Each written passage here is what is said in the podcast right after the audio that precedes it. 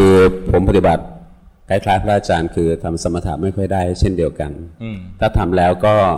มักจะหลับมากกว่าเพ่งไม่ว่าจะนั่งหรือแม้แต่ยืนก็ยังหลับเลยครับมันก็จะมีปัญหาคือเดินจงกรมยืนก็หลับเหรอเคลิ้มเลยฮะมันจะเคลิ้มมันโมหะมันจะครอบมันก็จะแบบไม่แปลกนะอาตมาก็เป็นครับมันก็จะมีปัญหาคือบางทีเราก็นอกจากเจริญสติในชีวิตประจำวันแล้วก็เดินจงกรมแต่เดินขณะเดินจงกรมบางทีเจอครูบาอาจารย์ก็ทักว่ากำลังตกใช่ครับเหมือนกับว่ามันยังไม่ตั้งมั่นกำลังยังไม่พอก็แนะนำให้ไปนั่งสมาธิเป็นคนที่ไม่ชอบนั่งเลยเพราะนั่งทีไรก็จะหลับแล้วก็จะเครียดมันอย่างที่ท่านเป็นทำบ้างให้เป็นรูปแบบครับทำบ้างนะแต่ไม่กะจะเอาดีกับมันใช่ฮะพอนั่งทีไรก็พอนั่งปุ๊บบังคับจิตละกดจิตทันทีสิ่งที่อาตมาได้จริงๆคือในชีวิตประจำวันครับในชีวิตประจำวันเนี่ยนะจิตไหลไปรู้ทันจิตเผลอไปรู้ทันใช่ผมก็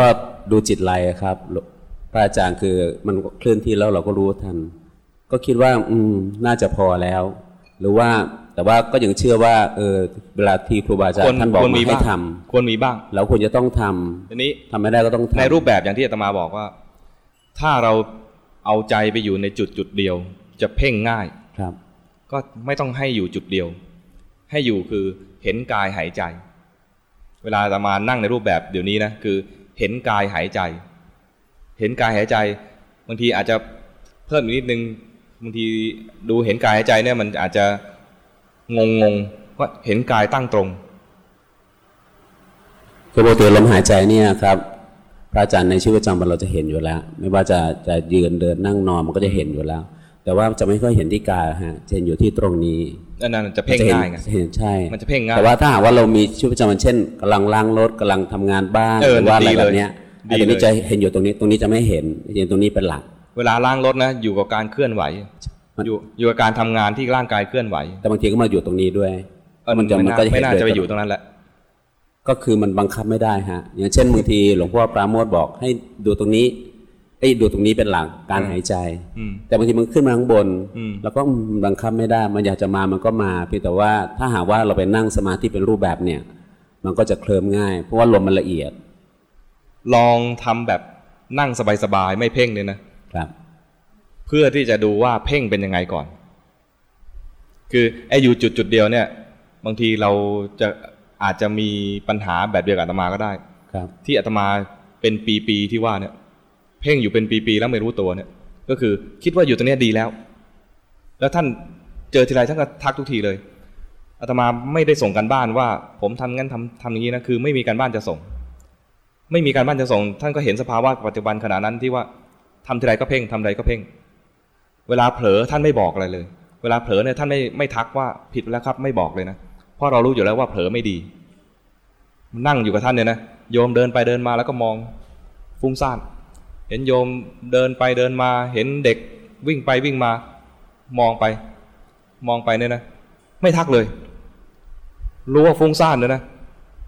ท่านรู้ว่าเราฟุ้งซ่านแต่ท่านไม่ทักเพราะว่าเรารู้แล้วว่าฟุ้งซ่านไม่ดีเราคงไม่ถลำไปฟุ้งซ่านนานๆแต่สิ่งที่ต้องแก้คือเพ่งแล้วไม่รู้ว่าเพ่งแล้วก็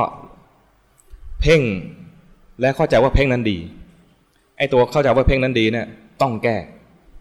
จะต้องแก้ยังไงคือเวลาเพ่งแล้วต้องชี้ทันทีนี่ข้อดีในการอยู่กับครูบาอาจารย์คือว่าท่านรู้ปัญหาของเราแล้วรู้ว่าจะแก้ยังไงไอ้ส่วนที่ไม่ต้องแก้ก็ยังไม่ต้องแก้ตอนนี้ปัญหาแท้ๆที่ต้องแก้เร่งด่วนคือทำยังไงจะให้รู้ว่าเพ่งมันไม่ดีเวลาเพ่งทีไรท่านชี้เลยเพ่งแล้วครับเพ่งแล้วครับประคองอยู่นะครับจิตมันรวบมาแล้วครับคือสรุปแล้วอาตมาสรุปทีหลังนะคิดจะปฏิบัติทีไรผิดทุกทีคิดปฏิบัติทีไรผิดทุกทีเพราะเราคิดปฏิบัติเมื่อไหร่คือเข้ามาตรงนี้บ้างเข้ามาที่ท้องบ้างอาตมาทำมา2อย่างนะทั้งจมูกและที่ท้องคิดจะรู้ตัวขึ้นมาให้ท่านเห็นเพ่งเลยมันไม่ได้รู้ตัวมันทำการเพ่งเพราะเพ่งแล้วไม่รู้ว่าเพ่งมันเลยไม่รู้มีแต่เพ่งดังนั้นเพ่งแล้วไม่รู้ว่าเพ่งแล้วคิดว่าเพ่งนั้นดีด้วยทำไมถึงรู้สึกว่าเพ่งนั้นดีเพราะว่าจะโชว์ท่าน จะโชว์ท่านทำไงเราจะเป็นนักปฏิบัติแล้วให้ท่านชมอยากได้รับความชมเพ่งให้ดูถูกเหมือนถ้าเป็นภาพการ์ตูนก็ถูกตีแสกหน้าเปี้ยงแบบดาวขึ้นเลยงงดังนั้นควรจะมีภาวะที่สบายๆมาเปรียบเทียบ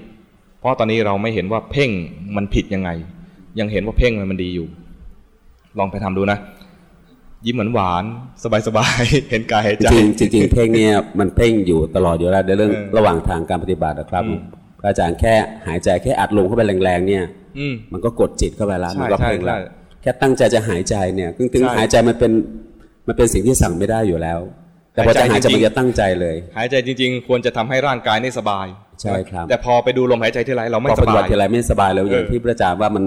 ไม่เป็นจังหวะไม่เป็นอะไรเลยแล้วก็บางทีเราไปนั่งสมาธิ ไม่ค่อยเกิดปิติครับอาจารย์แต่ผมเป็นคือเรียนพระไตรปิฎกหรืออ่านพระไตรปิฎกมาไปอ่านแล้วสบายใจกว่าอ่านแล้วมีความสุขก็ได้ใช้วิธีอ่านตำรับตำราแล้วเกิดความสบายใจนี้ก็ได้แต่ว่ามันมีข้อเสียคืออ่านแล้วหลงขณะที่อ่านมันจะหลงไปเพลินกับตัวหนังสือจิตส่งออกนอกมีข้อดีข้อเสียเหมือนกันทีนี้อ่านแล้วมีปีติในการอ่านก็อ่านไปนะแต่พอถึงคราวมีปีติเกิดขึ้นมาให้รู้ทันปีติที่เกิดขึ้นด้วยตอนอ่านก็จิตส่งออกไม่เป็นไรพอปีติเกิดรู้ทันปีติเอาตรงนี้แล้วก็ลองไปทำตรงนี้นะ